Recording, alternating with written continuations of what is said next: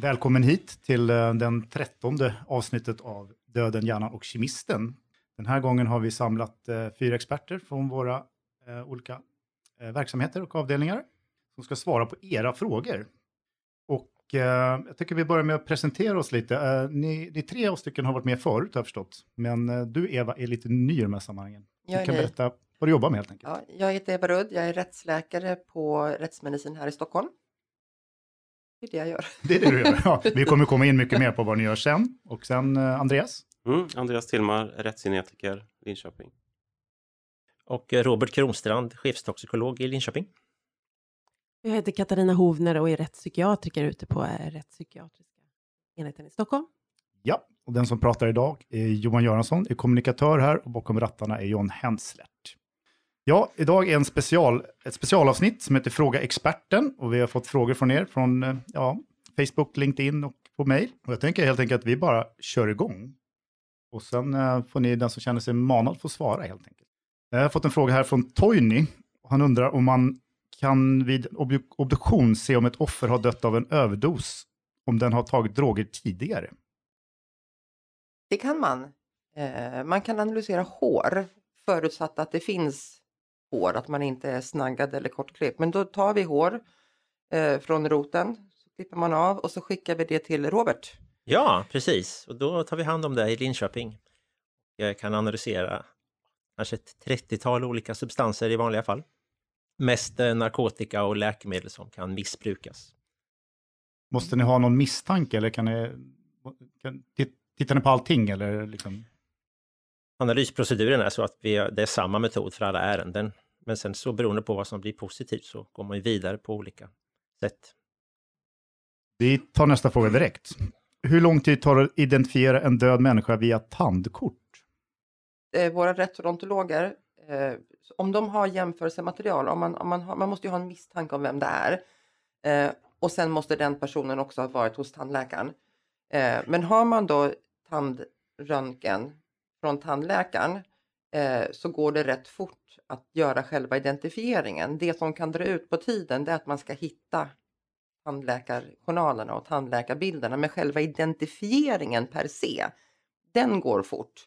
Och sen jämför då eh, rättsodontologen eller rättstandläkaren eh, tandröntgen som görs då på rättsmedicin med de gamla tandjournalerna som man då har hämtat in från, eh, från tandläkaren. Och hur fort är hur fort?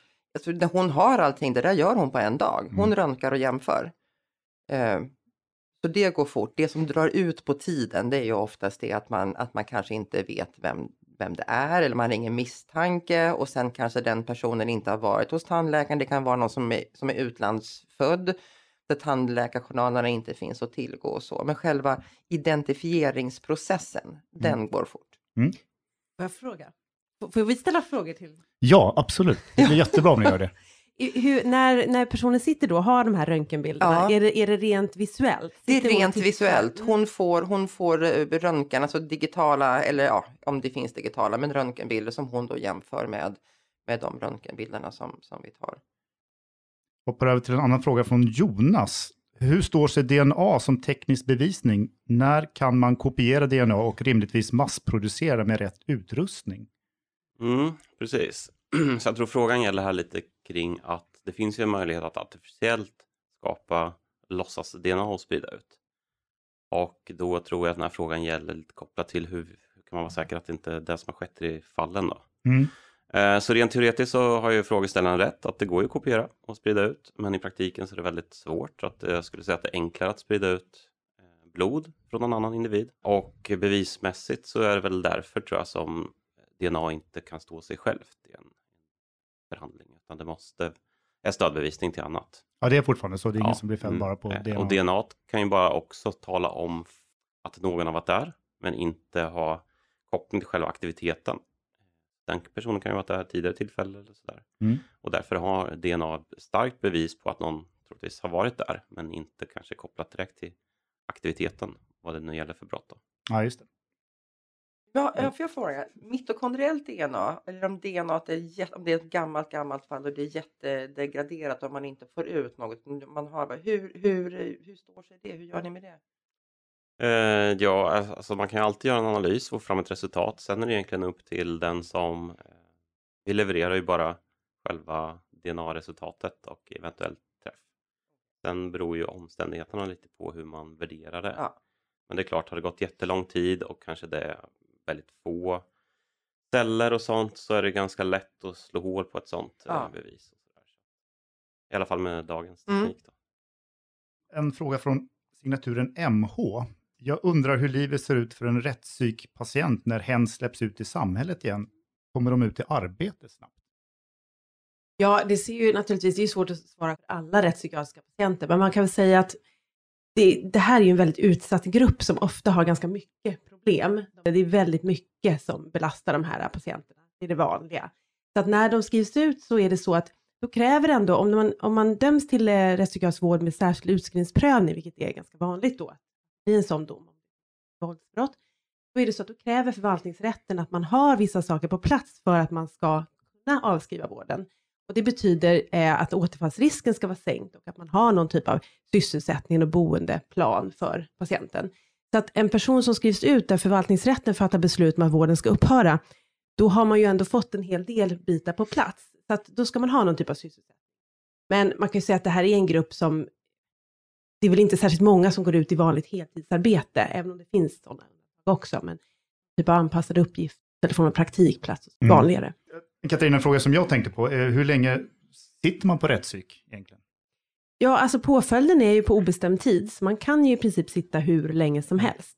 Eh, det finns lite, pågår en del forskning nu kring det här med medianvårdtider, alltså hur lång tid brukar man sitta? Vi brukar väl prata om att någon slags eh, medianvårdtid ligger på sådär 5-6 år.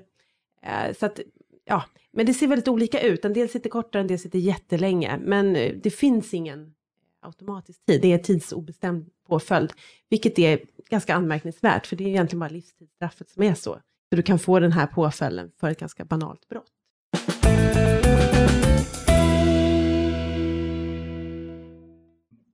Fråga från Jenny.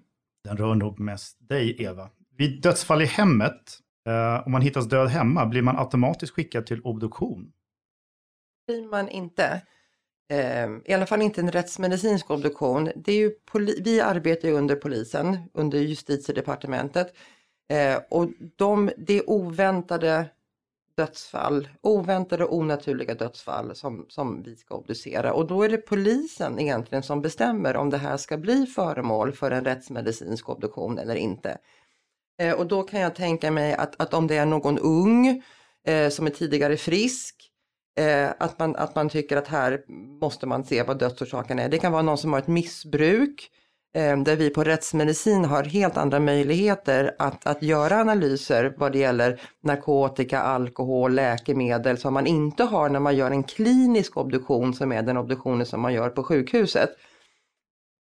Så det är, det är egentligen i grund och botten polisen som bestämmer. Ska den här personen åka till rättsmedicin eller ska den bara åka till vårdhuset och sen begravas? Och det är väldigt olika. Vissa, det verkar vara, det är lite, inte ska inte säga personbundet, men, men vi får ju ibland in fall som jag kan tycka rent personligt kanske inte är ett rent rättsmedicinskt fall. Det kan vara någon som är cancersjuk i 90-årsåldern som jag kan tycka att det här kanske är mer lämpat för en klinisk obduktion. Men av någon anledning så har polisen på plats tyckt att här är det någonting som inte riktigt stämmer så då ska vi skicka dem för en rättsmedicinsk obduktion. Just det. Men är det inte mycket att om, om det är obevittnat att någon har, ja, man är, någon hittats ensam i lägenhet? liksom? Precis, men jag tänker om du är ensam och är 103 år och dör så är ju inte det onaturligt, även om man har varit frisk och liksom mått bra trots sin höga ålder innan. Men är man 20, 30, 40, 50 kanske och tidigare frisk och bara hittas död i hemmet, då är ju det mer onaturligt och oväntat. Eh, och då kan man då skicka kroppen eller begära en rättsmedicinsk obduktion och då gör vi den enligt konstens alla regler och tar prover och undersöker alla inre organen och sådär. Du Eva, jag tänkte, Robert här, jag tänkte kan det vara tvärtom också? Att du sa att eh, ni, eh, ibland så kan det vara fall som ni kanske inte skulle haft på rättsmedicin, men kan det vara tvärtom också? Att det, det, det saknas fall, alltså polisen har inte skickat saker till er som borde ha kommit? Absolut, absolut. Vi får ju ibland förfrågningar från patologen på de olika sjukhusen här i, i Stockholm då, där jag arbetar, där de säger nu har vi fått in en kropp eh, som har en konstig sårskada i huvudet som vi tycker att ni bör titta på Mm. och sådär. Men sen är det ju säkert massa som vi inte får, men de flyger ju liksom under radarn. De, de får ju aldrig veta om, om, om det var rätt eller fel, men det händer i alla fall ja, men några gånger i månaden att, att man som dagjour då får ta emot telefonsamtal från de olika patologiavdelningarna på sjukhuset där de säger att nu har vi den här kroppen och det känns som att det här är mer rättsmedicinskt än, än, än vanlig patologi.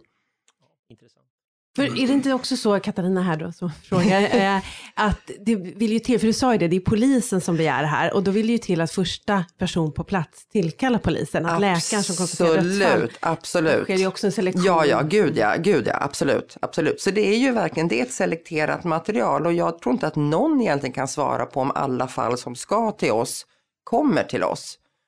Utan, utan vi får ju det som vi får liksom.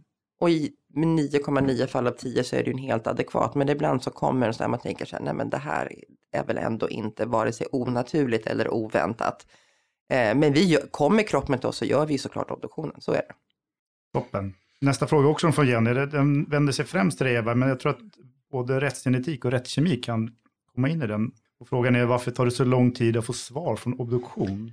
Ja, det, det, är, eh, det är ju en rad olika faktorer såklart. Själva obduktionen, utförandet, den gör vi ju på någon timme, några timmar på dagen. Men sen då för att man ska kunna hitta en dödsorsak, eh, om inte det är uppenbart att någon har fått en jättestor hjärnblödning eller att någon har fått någon stor hjärtinfarkt eller någonting sånt, då skickar vi ju blod, urin och ögonvätska, om det finns, till rättskemi, till, till Robert då. Och ibland så skickar vi även eh, prover för genetisk provtagning till, till rättsgenetiken. Eh, och sen gör vi även, vi tar även vävnadsbitar från hjärta, lungor, lever och, och undersöker det i mikroskop för att se är det en hjärtinfarkt, är det en lunginflammation, är det något annat sjukligt som kan förklara dödsfallet. Och alla de här tre sakerna tar tid att, att få fram. Eh, och sen ska man då också ta då sitt obduktionsprotokoll, man ska ha svaren från Robert, från rättskemin, eventuellt från rättsgenetiken och från då histologin eller mikroskopin och då ska man knyta ihop den här säcken och det tar tid för att det måste ju bli rätt. Ja. Eh, och det är ingenting som man liksom gör i en handvändning utan och ibland så måste man diskutera med kollegor, man får liksom knåda det här problemet lite och är det onaturligt, kan den här lilla lunginflammationen möjligtvis förklara eller kan de här måttligt höjda halterna av något läkemedel möjligtvis förklara och jag ringer ibland till, till rättskemi och diskuterar. Jag har ibland talat med rättsgenetiken och diskuterat och, och det drar liksom ut på tiden.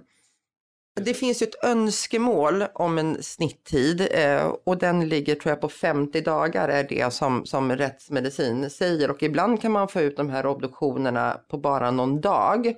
Eh, men ibland så kan det dra uppemot 4-5 månader och det kan vara för att rättskemin kanske måste ta in någon speciell grej som de ska kontrollera och rättsgenetik. Ja, precis. Robert, kan du berätta vad som händer när, när det kommer från eh, rättsmedicin? Vad gör rättskemi? Vi på rättskemi, vi gör ju analyser som eh, egentligen rättsmedicin har beställt.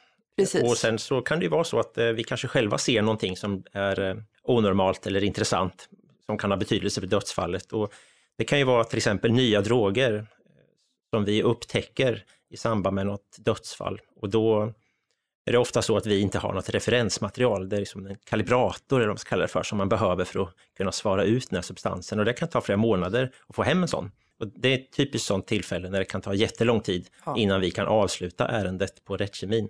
Men i, i vanliga fall så tar det ju några veckor, två, tre veckor eh, tills rättsmedicin har sina resultat ifrån oss. Ja, och Andreas, vad, vad kan rättsgenetiken bidra med? Ja, när det gäller obduktionsrelaterade frågeställningar så eh, tittar vi på vissa gener eh, som kan ha varianter som orsakar eh, död helt enkelt. Att genetiska varianter. Och anledningen till att det tar lite tid för oss är mer att vi för ekonomiska anledningar försöker samla ihop flera prover att analysera tillsammans. Eh, för det blir mycket, mycket billigare än att köra ett ärende åt gången. Och även där är tolkningen ganska svår. Att även om du hittar en variant så har ju givetvis den här individen lyckats leva ett antal år ut, eh, utan att dö. Då måste man göra en tolkning huruvida andra faktorer till exempel skulle kunna tillsammans med rättsläkaren då, eh, göra att den här udda varianten är just anledningen till dödsfallet. Ja, ett pusselarbete helt enkelt. Ja, Mm. precis.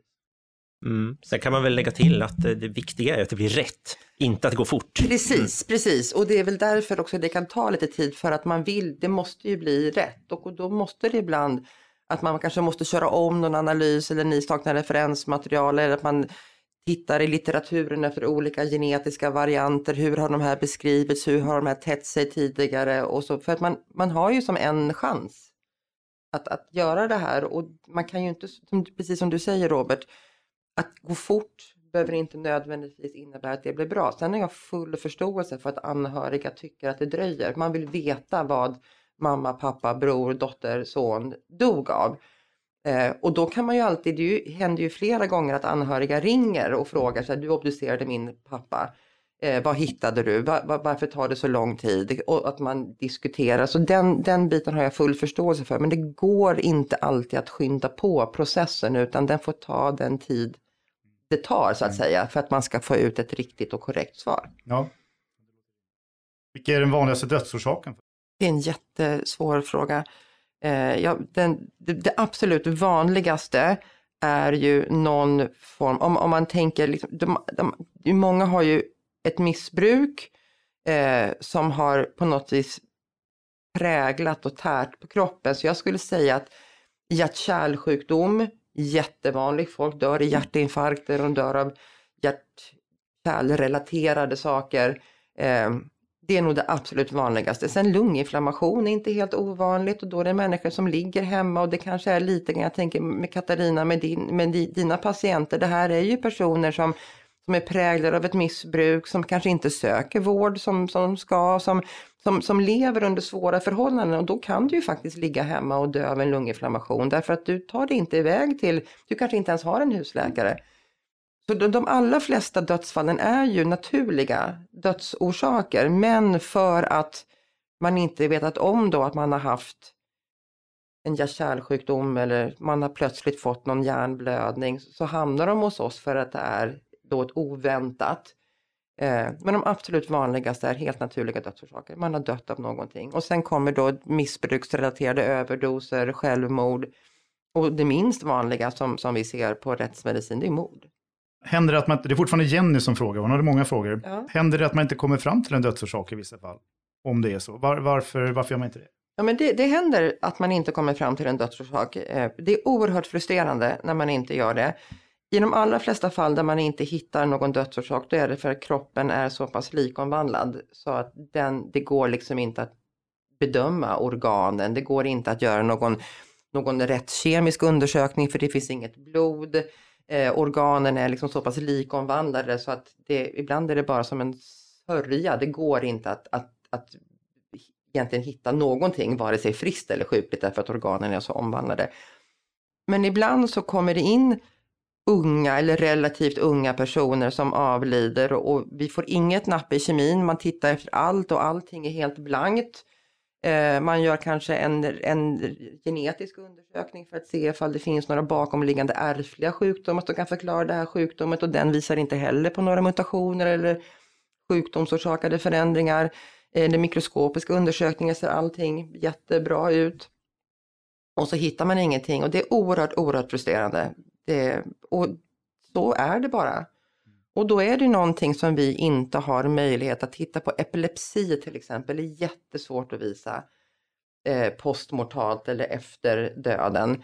Eh, en akut insättande hjärtinfarkt som man dör av pang bom går inte heller att visa egentligen därför att det tar lite tid för, för kroppen att, att, att liksom ge tecken på eh, att det här har varit någonting och dör du omedelbart då har du inte de här klassiska hjärtinfarktsfynden i hjärtat därför att de har inte hunnit utvecklas. Eh, Så vissa saker kommer vi alltid att, att missa, det går inte och det är jättetråkigt, framför allt för anhöriga. Man kan inte säga till dem varför dog din son eller bror eller mamma eller utan det är ett okänt och det vi kan säga då, det finns ingenting som tyder på annans handaverkan. Eh, Dödsfallet ter sig eller förefaller vara naturligt. Eh, Men, och sen står man liksom står man där och det, det, det, är- det händer och det är jätte, jätte, jättetråkigt. Oerhört frustrerande. För att man vet ju att personen är död, man har ju som facit. Eh, Och trots alla undersökningar som man gör så hittar man inte orsaken och det är jättefrustrerande. En, en sista fråga från Jenny. Jag tror att det ska vara rättsgenetik, men det kanske är, om man hittar bara en kroppsdel, går det att fastställa identitet då? Går det med DNA eller annat? Mm, det går att göra. Precis på motsvarande sätt som om man hittar hela kroppen. Så alla celler i kroppen har ju samma arvsmassa, så att säga. Så all DNA-profilen är ju identisk. Så lite beroende på situationen. Om man har hittat andra kroppsdelar tidigare så går det ju att matcha ihop de olika kroppsdelarna, att de kommer från samma individ. Men sen för att kunna eh, koppla till en, en person då, så behöver man ju ha någon slags referensmaterial och en hypotes om vem eller den här kroppsdelen kommer ifrån. Det, det är en jättebra sak, för folk tror bara så fort man har DNA så hittar man personen, men man måste ju hitta någon slags Precis. motsatt referens. Eh, något jämförelsematerial. Mm. Eh, så är det. Och vad kan det vara? Ja, det, oftast så använder man släktingar. Eh, om man har en hypotes om vem det kan vara så kan man då ta fram DNA-profil från en förälder till den eller ett barn till den. Och släktingar som eh, eh, är genetiskt släkt med varandra delar mycket, mycket mer DNA med varandra än obesläktade individer. Så då går det att koppla ihop. Just det. Gör, gör de ett prov hos er då, eller är det polisen som tar det? Eller? Det ligger, ansvaret ligger hos polisen, eh, så de provtar en släkting och skickar till oss. Så tar vi fram DNA-profiler både på släktingen och på den avlidna. Mm. Men det går även att om man har en hypotes och inte den har några nära släktingar i livet så går det att leta efter andra prover. Det kan vara så att den här individen har varit på sjukhuset tidigare och lämnat prov som har sparats i biobank eller liknande. Eh, Man kan även tänka sig så kallade hemma hos-material. eh, Att man är hemma i den här lägenheten eller huset och hittar tandborste och liknande. Men de är ju lite mer riskabelt eftersom det behöver inte betyda att just den här individen har använt tandborsten. Eller att det kan ju också vara att andra har använt den också. Ja, just det. det kan vara kontaminerat. liksom. Precis. Nu är det inte så jättevanligt att man använder någon annans tandborste, eller? Eh, Tänker jag. jo. Jo, jo, jo okej. Mm. Barn och föräldrar kan ibland ehm, Barn och föräldrar, det kan jag Ja. hålla med om Ja. kanske. Jag tänkte att jag inte skulle använda din tandborste. Nej, nej, utan det är mer eh, ja, En liten otäck inblick i verkligheten. Sambo till exempel. Hur, hur ofta får man sådana här fall? Eller så är det när man inte... Mm, vi brukar väl säga att vi får ungefär runt 100 fall per år där man vill ha en DNA-baserad identifiering. Mm. Men det kan vara då hela kroppar eller kroppsdelar.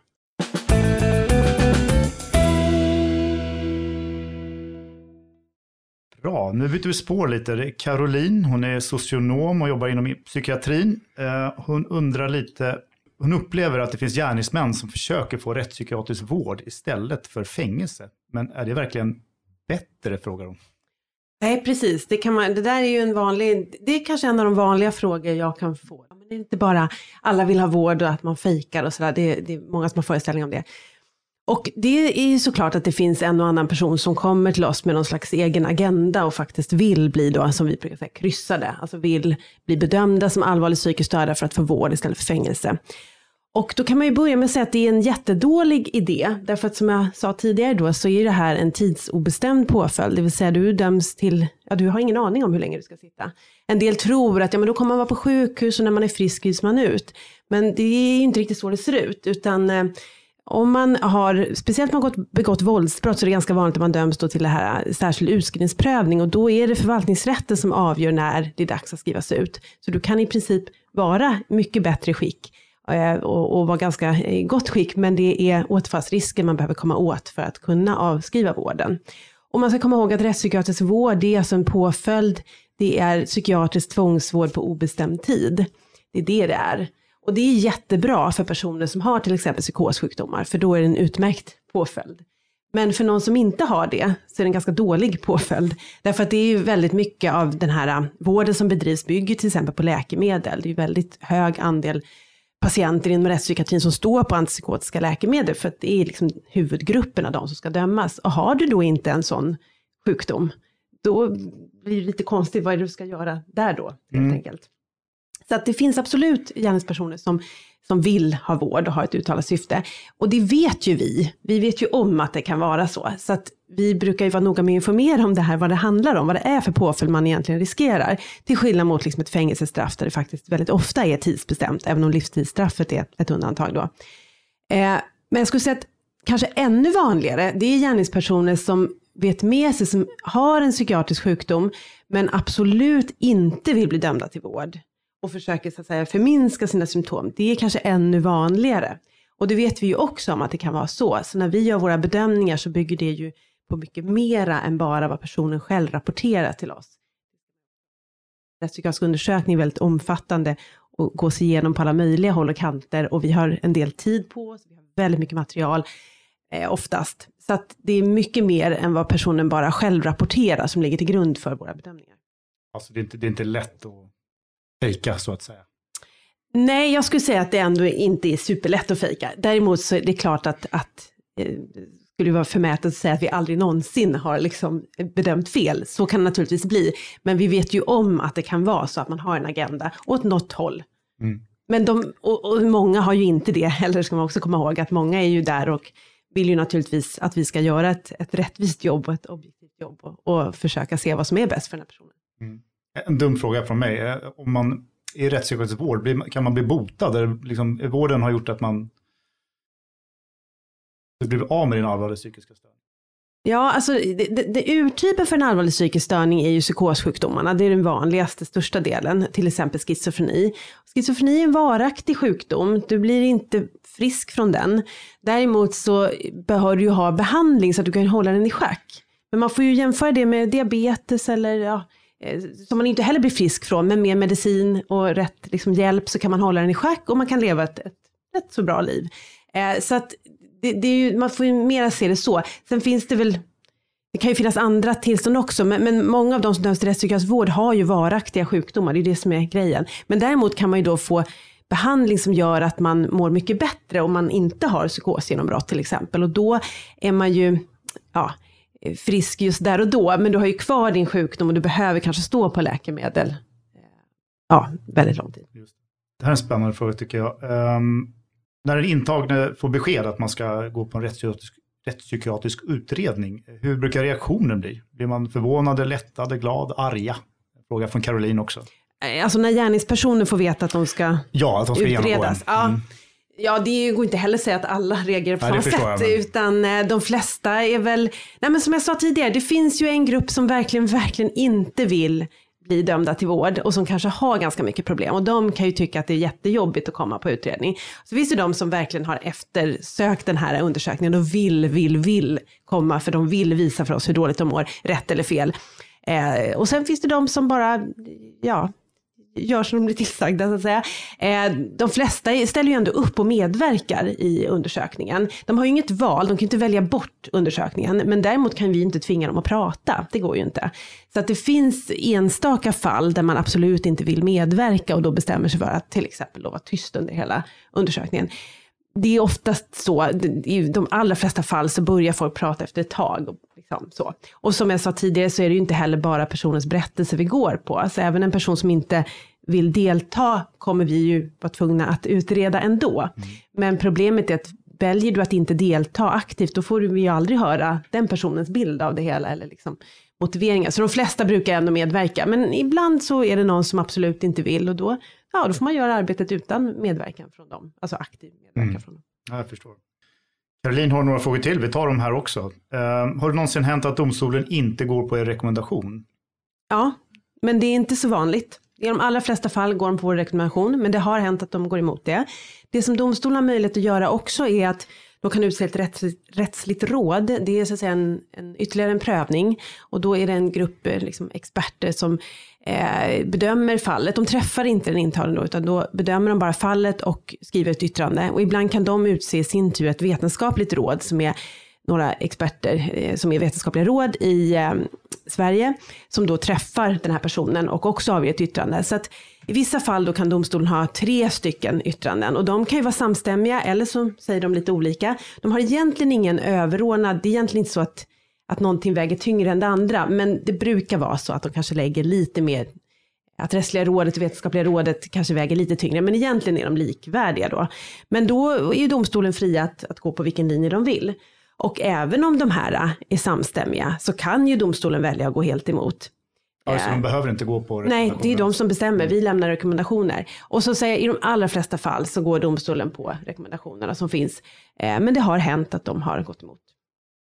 Okej, en sista fråga från för, Eva. Får Eva bara flika in? Ja.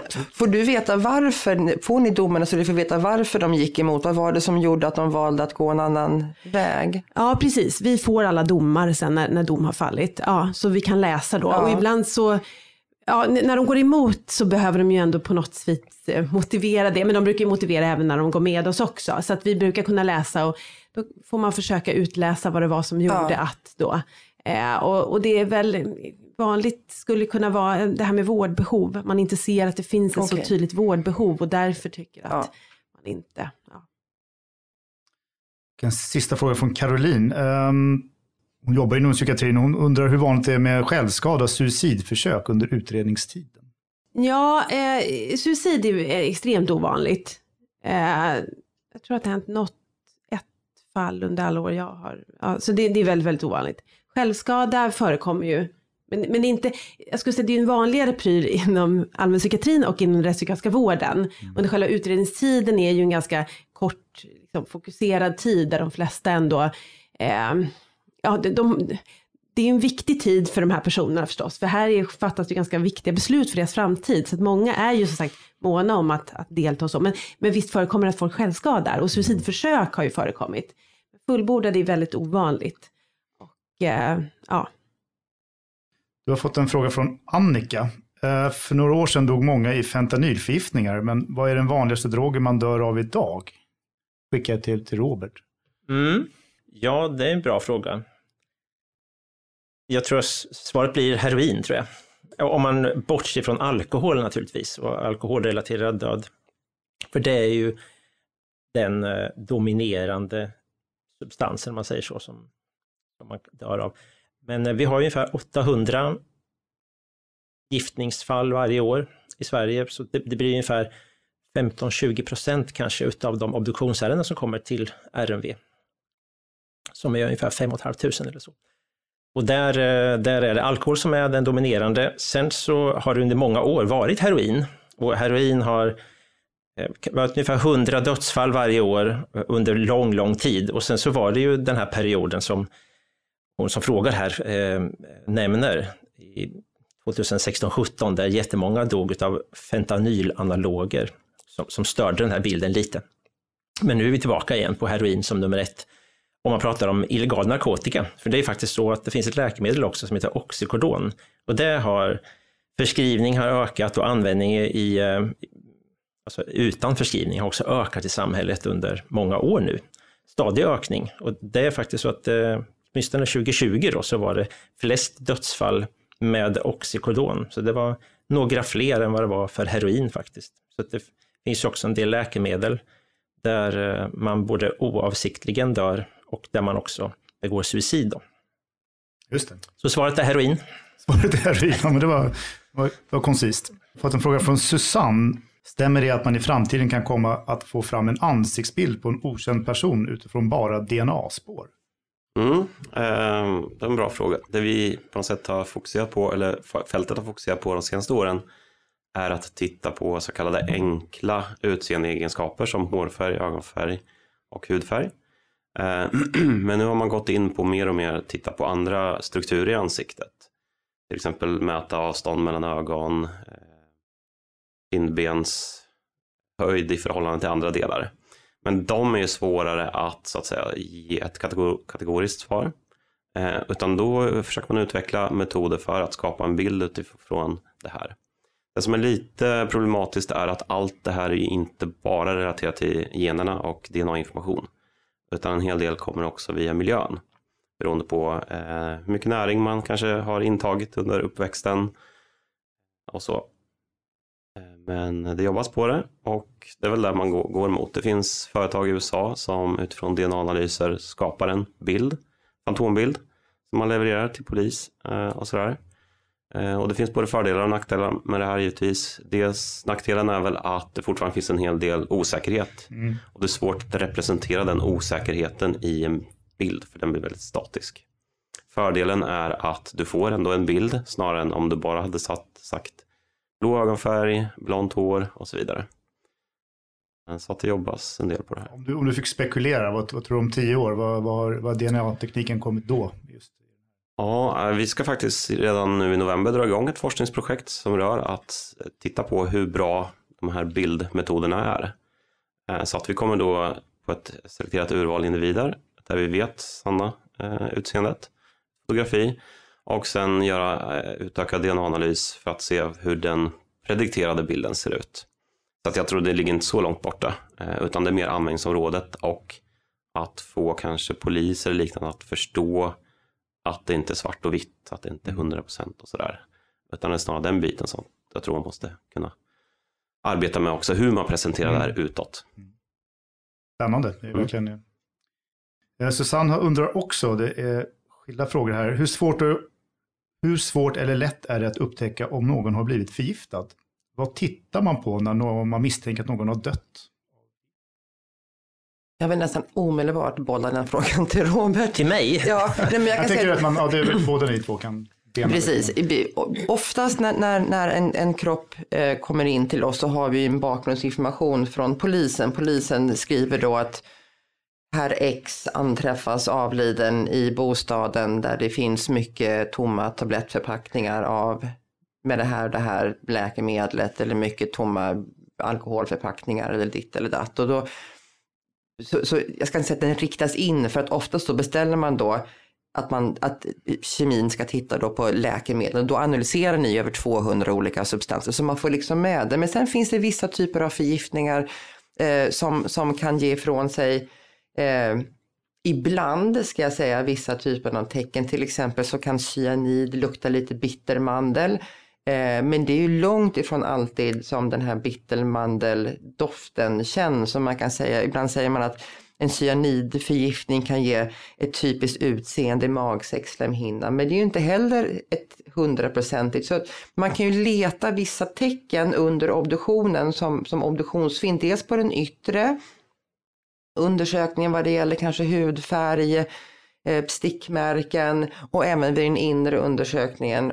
Eh, och så skickar vi då alla våra eh, matrix eller vad man säger kroppsvätskorna till Rättkemin i Linköping. Men sen händer det ibland att man begär att man ska reanalysera. Ni kanske hittar någon topp som ni hör av er till oss och säger det här och det här har dykt upp. Så det är ju ett samarbete. Eh, men, men jag tror att vi säkert missar, som du Katarina, jag ska inte vara förmäten och säga att vi träffar, att vi hittar alla förgiftningar, utan det kan nog vara så att någon förgiftning går under radarn som, som vi missar för att det är något nytt som inte vi känner till eller, eller någonting som man inte har en metod för eller någonting sånt. Mm. Vi är ju inte allvetande på något vis alls, utan det kommer ju nya saker hela tiden och det kan ju du Robert berätta mer om, tänker jag. Mm. Jag tänkte, var frågan riktad mot att någon avsiktligen har förgiftat någon eller att man har... Det är ju viktigt att veta. Um, det står bara vad tittar man efter när man misstänker att någon har dött av ja. förgiftning. Liksom. Mm. Jo, men det ska man säga så här att eh, från rättsmedicinsk sida, det som Eva precis berättade, att de här omständigheter och sånt kring fallet använder man ju för att beställa analyser och då har vi tre kategorier också. Det finns låg misstanke, medelmisstanke och hög misstanke om eh, intoxikation eller förgiftning. Och det är klart, om rättsmedicin har kryssat i hög misstanke om förgiftning, då eh, om vi inte hittar någonting i våra vanliga eh, rutinmetoder, då kommer man att gräva vidare så att säga. Men eh, det här till exempel exemplet med cyanid är enkelt för det är lätt att analysera, så det, det är inget konstigt med det. Mm. Men det finns ju andra saker som vi i vanliga fall inte tittar efter, till exempel olika pesticider och så. Det är rätt ovanligt med sådana förgiftningar i Sverige. I, eller I andra länder i Europa kan man säga så är det mycket mer vanligt att man har mycket pesticider på, eh, i omlopp kan man säga. Och som man kan använda. Vad är en pesticid? Ja, saker som man sprutar på eh, grödor och så för att eh, undvika att man ska få insektsgifter och, och sånt. Då. Så där, har, där gör inte vi några sådana analyser i vanliga fall, utan då måste man be om det särskilt, annars så kommer det inte, det kommer inte med. Nu har jag ju talat om det här så att eh, nu... Redigera bort. aldrig vad man Nej, precis. precis. Det är inte så att vi inte ser det, eh, eller kan se det, men eh, vi tittar inte efter i vanliga fall. Att det är så pass ovanligt då. Mm. Och så kan det ju vara i en del fall att vi, vi inte, man gör inte allt i alla fall, för att det har vi inte råd med. Liksom. Det är inte kostnadseffektivt att göra alla analyser i alla ärenden. Precis. Ja, det är en fråga vi får också. Varför tittar ni inte Precis. på allt när det kommer Mm. något sånt där? Ja, kostar pengar. Det har hänt vid, vid enstaka tillfällen eh, att man har gjort obduktionen, man har svarat ut kemin och sen har anhöriga eller någonting annat i utredningen dykt upp så att man vill då reanalysera för exempelvis cyanid eller arsenik eller någonting annat. Då finns ju proverna kvar att se så då kan man ju begära en ny analys eh, av, av någonting, om någonting nytt skulle dyka upp i den här utredningen som man inte hade kännedom vid själva obduktionstillfället. Så det finns ju alla möjligheter att, att eh, utöka liksom, grundanalysen även när kroppen har lämnat rättsmedicin.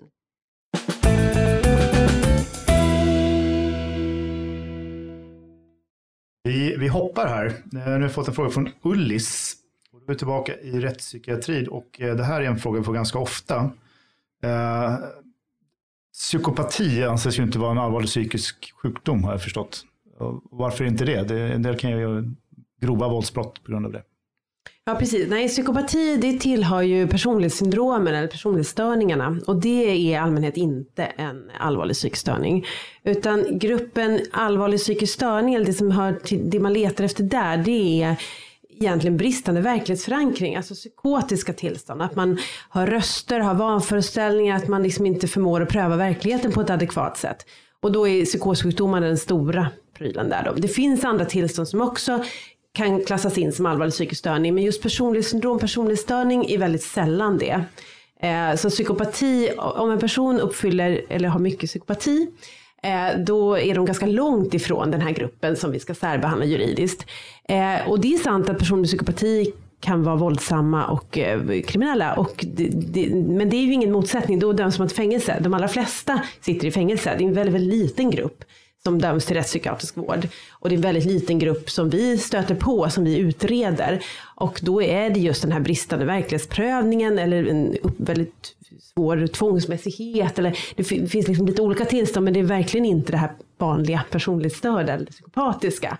Utan det är tvärtom personer som har en ganska god förmåga att pröva verkligheten och som vet vad som är rätt och fel och sådana saker. Utan det vi letar efter det är ju den här gruppen som har handlat utifrån sina till exempel vanföreställningar, rösthallucinationer som nästan inte förstår vad de har gjort. Det är ju liksom den gruppen vi letar efter. Det är den som ska särbehandlas juridiskt. Psykopati är inte ett sådant tillstånd. Och man ska Nej. inte blanda ihop begreppen psykopati och psykos. Det är helt olika saker. Ja, bra att du redde ut det, för det är, det är en vanlig fråga vi får. Eh, Ullis undrar också, är det inte ovanligt att man fejkar psykisk sjukdom? Och då kan vi bara berätta om hur svårt det kan vara, för att de är intagna en stund hos er och iakttas under... Ja men precis, när någon kommer som häktad då och intagen hos oss, då är man på vår utredningsenhet under några veckors tid. Och då är man på en avdelning och man träffar sitt utredningsteam. Men det är ju också så att de, man lever på den här avdelningen hela tiden, eh, alla timmar om dygnet. Och har man då ett mål att, som intagen att man vill förstärka och, och visa hur sjuk man är och kanske prata om att man har röster eller vanföreställningar.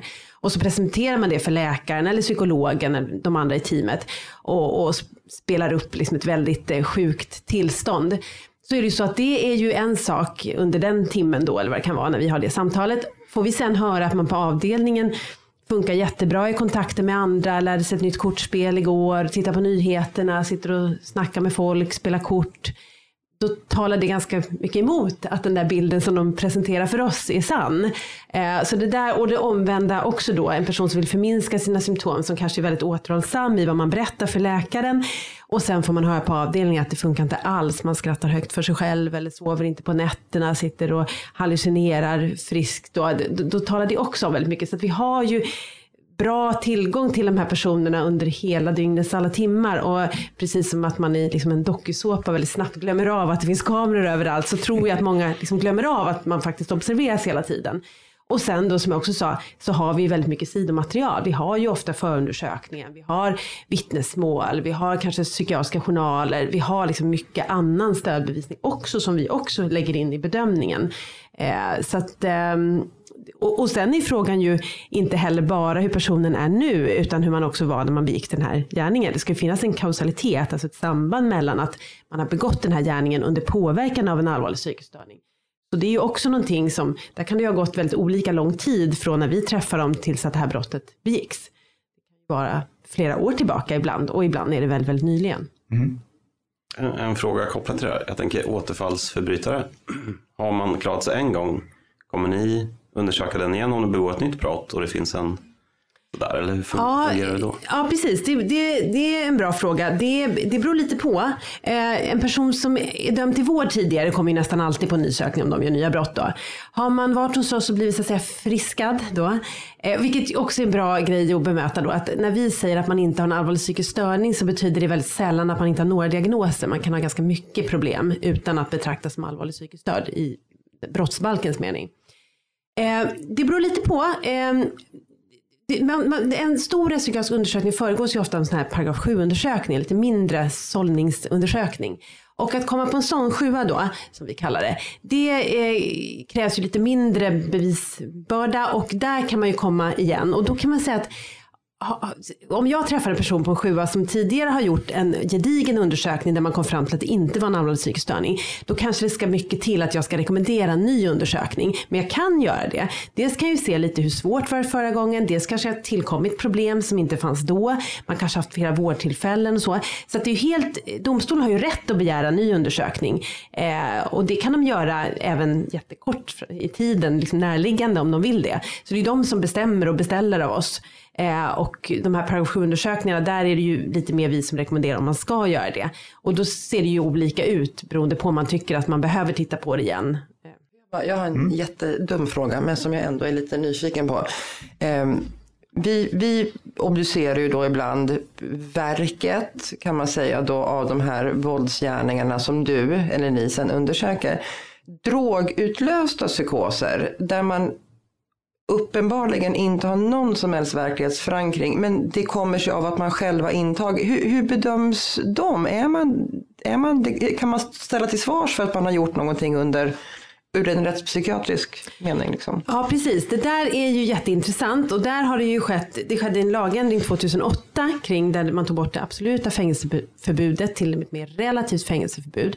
Och då är det så att man kan absolut bli bedömd som att man hade en allvarlig psykisk störning vid tiden för gärningen och att man handlade under påverkan av den, till exempel vid en drogutlöst psykos. Och då, är, då, är man så att säga, då har man en allvarlig psykisk störning vid gärningen. Mm. Men om det då är så att man har tagit droger och eh, själv tillfogat sig. Alltså så. Då kallas det självförvållat rus. Och ett självförvållat rus, då är man liksom undantagen det här fängelseförbudet. Förstår, förstår. Så det är så man kommer runt ja. det. Men den stora utmaningen för oss i de fallen, för de är ju jättevanliga, mm. ska jag säga. det är ju en väldigt vanlig liksom, frågeställning. Ja. Är det drogutlöst eller är det genuin psykossjukdom? Ja. Och det stora problemet här är att det är inte så ovanligt eh, att man har både och. Alltså att man både har ett missbruk och att man har en genuin psykossjukdom.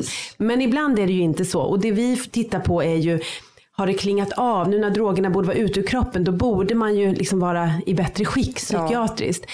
Så att, ja, kommer man då på undersökningen, det kan ha varit hur tokigt som helst för gärningen, men nu är man inte ja. påverkad. Då talar det mycket för att det är ett rent drogutlöst tillstånd. Ja. Och då kan man så säga, säga att det var en APS vid gärningen, men det är inte det vid undersökningen och man rekommenderar inte vård. Jag förstår, tack. Bra. Um, det var Sissi har en fråga här. Um, vad är det svåraste med att vara rättsläkare? Är det att, ständ, att döden är ständigt närvarande eller att man är ständigt rädsla för att man har missat något? Det var en jättesvår fråga. Mer av filosofisk karaktär ja. kanske. Ja, du kan svara bara vad det, vad det svåraste kanske är. Nej, men det, alltså, det, det, är så många olika, det är så många olika grader av svårighet. Eh, en svårighet är att man ser allt elände. Det är, bara, det är egentligen bara tragik på, i obduktionssalen. Det är, det är folk som har tagit livet av sig. Det är folk som har, som har dött oväntat. Eh, det är barn som har dött. Det är miss, men det, det är egentligen det är ju tragiskt. Eh, men samtidigt så är ju det också ett väldigt viktigt jobb. Eh, det, går, det går inte att personligt engagera sig i varje fall. Då blir det helt ohållbart att gå till jobbet. Eh, och det är också ett viktigt, när jag går till jobbet så är jag så nu ska jag ut från de här obduktionerna för att jag ska lämna ett besked till polisen. Jag ska kunna lämna ett besked till anhöriga. Jag får liksom iklä mig min läkarroll och lämna Eva Rudd, den privata människan, hemma vid. Och så gör man jobbet. Eh, och, och det, det, gör man, men det är klart att det ibland tär. Man tycker men nu har, nu har det kommit in fyra män i 18-årsåldern som allihopa är ihjälskjutna. Så otroligt meningslöst liksom. Eh, men jobbet måste ju ändå göras och det är ett jobb som jag har valt, eh, väl medveten om vad, vad det innebär att göra jobbet. Så man får bara, jag tänker lite grann som du Katarina, du, får, du, du lämnar den privata och sen är du läkaren när du är på jobbet och så gör man sitt jobb så opartiskt och så bra som man kan utan att lägga in egna värderingar, egna tankar, egna känslor. Ehm, det är väl, det är väl ja, det är en svårighet. Det är väl att det, det, det man får se mycket tragiskt. Mm. Som också kan vara, kan jag säga, också så här, om man nu ska vända på det, se glaset som halvfullt, så är det ju inte en dag som jag inte lämnar jobbet och känner sig, gud vad lyckligt lottad jag är ändå som har tak över huvudet. Jag har mat för dagen. Jag är frisk. Min familj är frisk. Jag har ett socialt nätverk. Det som, som jag tidigare bara tagit för givet kan jag nu se att det är liksom en ynnest. För det finns så många människor som inte har det. Mm. Och som far oerhört illa i vårt samhälle. Jag hakar in en fråga från Monica. Praktiskt just det här med dödliga våldet med skjutningar, att det ökat. Har det, har det liksom påverkar ert arbete? Hinner ni undersöka alla? Vi hinner absolut undersöka alla. Eh, det, det är inte en fråga så. Men, men däremot så vet jag att alla, alla kollegor på jobbet tycker att det är tungt liksom. För att det är så meningslöst. Det är unga, friska människor som, som skjuts ihjäl över, helt i onödan. Um, och, och det, det, det kan jag med gott samvete säga att alla pratar om det och alla tänker på det. Att det, är, det är ett meningslöst grovt våld. Vi hoppar lite. Det är Anna som undrar, eh, är nog mest till dig Katarina, um, om man har dömts till livstidsfängelse så får man ju sitt straff tidsbestämt eller kan få. Eh, hur gör man den bedömningen? Jo, man har ju rätt att ansöka Örebro tingsrätt om att få sitt straff tidsbestämt efter tio år och när man har avtjänat livstidsstraffet. Och då ingår det, då begär eh, Örebro tingsrätt en riskbedömning, eller riskutredning och den görs av oss på Rättsmedicinalverket. Och eh, den går till så att eh, man utser ett team även där, men där är det inte rättspsykiatriken som oftast är den som skriver själva utlåtandet, utan det är ofta en socialutredare eller en psykolog som brukar göra det. Men i teamet kan läkaren ingå, ibland gör man det inte, det beror lite på olika ärenden. Och man har gått någon särskild liksom riskutbildning eh, extra då kan man säga än de vanliga utredarna. Så det är inte alla som gör riskutredningar men, men många av oss gör det. Och då träffar man den här personen eh, och intervjuar den och liksom eh, hör vad de har för syn på saker och ting. Under en dag, ibland åker vi även ut till anstalten och träffar, det här är ju då inte personer som har eh, oftast inte eh, så mycket psykiatrisk problematik. Det är därför läkarens roll är liksom på något sätt underordnad. Ibland, det, det finns ju undantag, en del som har mycket sånt och då kan ju med fördel läkarna vara med i teamet då. Men eh, så man brukar ta dit personen till, till oss vid ett tillfälle och så kanske man åker till anstalten vid ett tillfälle. Och sen så får man också tillgång till Eh, kriminalvårdens papper, man får veta vad som har, hur det har gått, vad som har, eh, hur de har genomgått olika behandlingar, är det misskötsamhet, är det nya brott eller hur, hur funkar det? Eh, och även får vi tillgång till kriminalvårdens riskbedömning och deras eh, utslussplanering om det finns sådana. Och så. Och sen så gör man en bedömning eh, där man skattar risken helt enkelt, om den är hög eller medelhög eller låg, återfallsrisken. Och sen så lämnar man över det då eh, till eh, domstolen som, som återigen, det är de som fattar beslutet och det de bestämmer då det är om man ska tidsbestämma straffet. Och man kan säga att det är vanligt att man inte får den tidsbestämningen vid första ansökan. Men sen har man rätt att göra om det då. Jag tror att det är varje år, det är vartannat år. Så att ofta kommer de här på retur sen då, alltså så kommer det igen och man kanske har sökt fyra, fem gånger och det är klart att är man där för fjärde, femte gången då kanske man inte, man träffar alltid personen men det kanske inte blir ett besök på anstalten och ja, ni förstår. Eh, man eh, kan vara lite mer liksom kortfattad då för då har man ju väldigt mycket material att gå på också då. Vad kan ha hänt under ett år då som gör att man ändrar sig? Du kan ju ha genomgått olika behandlingar. Du kanske låg på gränsen vid förra eh, bedömningen och nu ser det liksom bättre ut. Du kanske har eh, eh, jag har fått bukt med ditt missbruk eller du har uppvisat ännu ett år av att inte missköta dig till exempel. Mm. Så saker och ting kan ju ändå verka i, i ena eller andra riktningen då. Eh, eller tvärtom, du har misskött dig ännu mer. Du, du kanske, ja. det, det vanliga är väl att man efter ett visst antal, att, att man ska få ner risken. Det är ju så det brukar se ut, att man börjar på någon risknivå och sen så jobbar man sig neråt då. Men det där kan ju se olika ut också. Ibland finns det ju folk som har låg risk och en del söker ju inte direkt efter tio år. En del kan ju ha suttit jättelänge innan de söker första gången. Så där blir det också en liksom, skev fördelning kan jag tycka ibland när man söker och hur man söker. För att de som då kanske har lite mer psykiatrisk problematik nu är de ju inte dömda till rättspsykiatrisk vård så att förhoppningsvis har de ju inte så mycket problem. Men sånt kan ju ha hänt in efter och det kan vara ja, så. De kan ju ha svårare att komma till skott och göra den här ansökan också.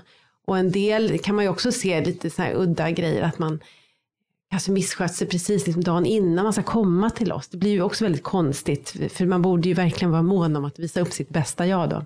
Men ja, och i den här riskbedömningen så, så man, man gör ju den enligt eh, man tar liksom bedömningsmanual, alltså stöd i bedömningen för det. Man brukar också göra en psykopatiskattning. Den, den väger inte själv, men man väger in den liksom i bedömningen också då.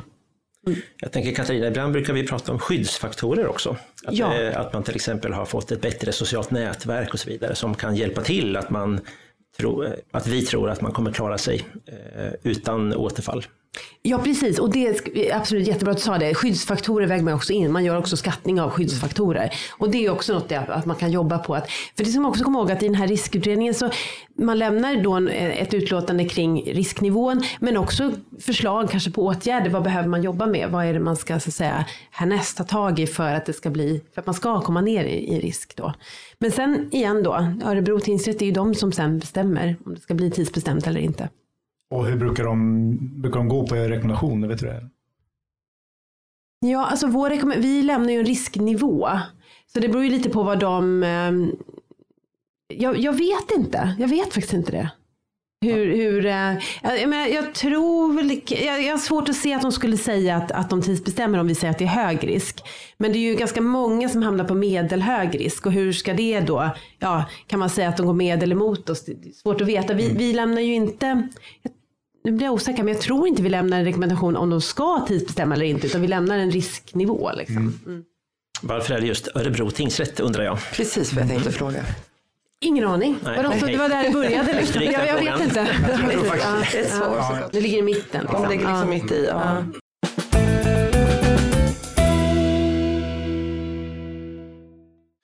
Eh, en fråga från Bengt. Vi tar dem, det är två stycken. Vilka är de farligaste drogerna?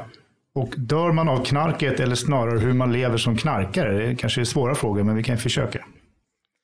Jag kan väl öppna den frågan i alla fall då. Så att, alltså, de farligaste drogerna, det är de som har eh, en, eh, man- man kan väl kalla det för ett litet terapeutiskt fönster, skulle man kunna kalla det för. Alltså att eh, om, om du tar en viss dos så får du den önskade effekten, kanske eufori eller vad det kan vara för någonting. Eh, och tar du lite till så får du alla oönskade effekter. Eh, men eh, så att de farliga drogerna det är de där dosen mellan, eller skillnaden mellan den bra dosen och den, den dåliga dosen är väldigt liten. Men sen kan det också vara att till exempel droger som påverkar centrala nervsystemet eller som påverkar vår andning till exempel. Att de, är- det, det är farliga saker. Eftersom man in, om man slutar andas så dör man ju. Eh, Så det känns ju självklart. Men, men, eh, och då kan man tänka att andra droger som inte gör det då är mindre farliga. Men då finns det andra eh, risker med dem då naturligtvis.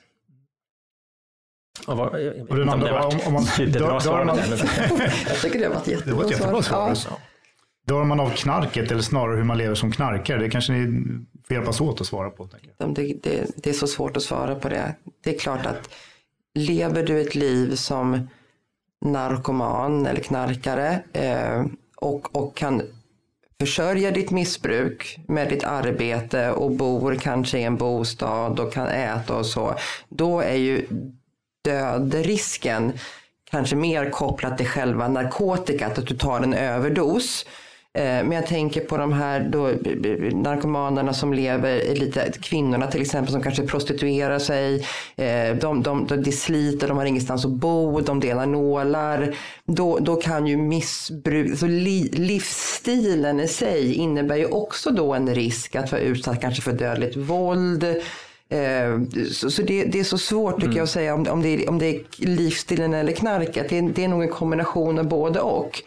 Eh, men, men det man kan säga generellt är väl att om du är narkoman eller missbrukar narkotika så löper du en ökad risk att dö i förtid oavsett om det är av själva narkotikan eller om det är av det som du utsätter dig för i, i, så, som, som Man kan, ju, knarkare. man kan ju dra på sig en del sjukdomar. Man kan få Precis. hepatit B och C och hiv och, HIV, sånt. ja, men precis, om man är precis. injektionsmissbrukare. Och det, har ju, det får ju inte kanske vanliga människor eller så. Nej, missbrukare. precis. Mm. Och även de som missbrukar centralstimulerande som kokain och amfetamin, det är ju otroligt slitsamt för hjärtat. Du får ju blodtryckspåverkan, du får hjärtpåverkan och även om du är en ung, frisk 20-25-åring så kan du ju fortfarande dö av ditt kokainmissbruk fastän du bor i en lägenhet och har ett bra jobb och sådär. Så att narkomani i sig med allt vad det innebär är ju liksom en riskfaktor för tidig död. Jag förstår, men, men eh, jag, min, en undring jag har är om man dör överdoser det man tänker på. Men, men kan man dö av heroin för att man har tagit under längre tid eller är det just för att man tar för mycket en gång? Det är nog att man tar för mycket en gång. Mm. Eller att effekterna blev annorlunda den här gången Precis. än vad de var förra gången. Precis, för det får man ju också komma ihåg. Det är ju inte som att man går till apoteket och köper en ask Alvedon som alltid kommer innehålla 500 gram paracetamol. Utan, Milligram. Mil, vad sa jag för någonting? Gram. Gram nej, milligram, förlåt. Oops, 500, En jättestor ett halvt gram kan vi säga. Eh, utan, utan här köper du någonting där du inte vet, här, är det jätterent, är det jätteutspätt? Så du kan ju ta precis lika mycket som du alltid tar. Men effekten som Robert säger blir förödande. Man kan ju säga också, en, en inte helt osannolik scenario som man ser också ibland är ju folk som har gått i behandling eller rymmer från behandlingshemmet och så har man då varit ren ett tag och sen så missbedömer man vad man Ja, tål och så tar precis. man och så blir det en oavsiktlig överdos. Precis. Men, men det går, jag tycker också det är svårt att, men man kan säga att alla överdoser är absolut inte avsiktliga. Nej, det är de inte. precis, precis. Och där kommer ju håranalysen väl till pass då om man har någon, för då kan man ju se på håret, på håret då att det finns då eh, morfin eller heroin eller vad det nu är för läkemedel i de här hårsegmenten. Men det som ligger närmast huvudet, det som precis är liksom nytt, där ser man ingenting och då kan det peka på att den här personen har haft ett missbruk, varit ren en tag, ett tag och sen så har man tagit då sin vanliga dos och då har det blivit för mycket.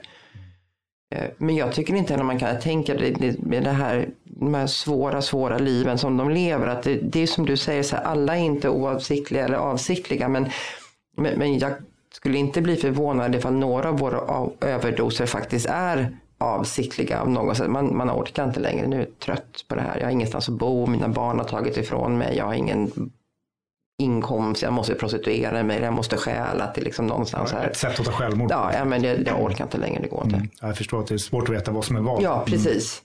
En följdfråga. Vem är det som klassificerar då om det är självmord eller inte?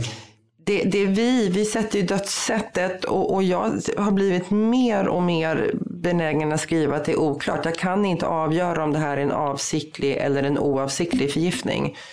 Finns det ett självmordsbrev med? Finns det kanske en, en tidigare psykiatrisk historia? Man kanske står på något antidepressivt och man kanske har uttryckt eh, livsleda för anhöriga. Så då, då och då kan jag säga att det talar för självmord. Vi har ju den här skalstegen.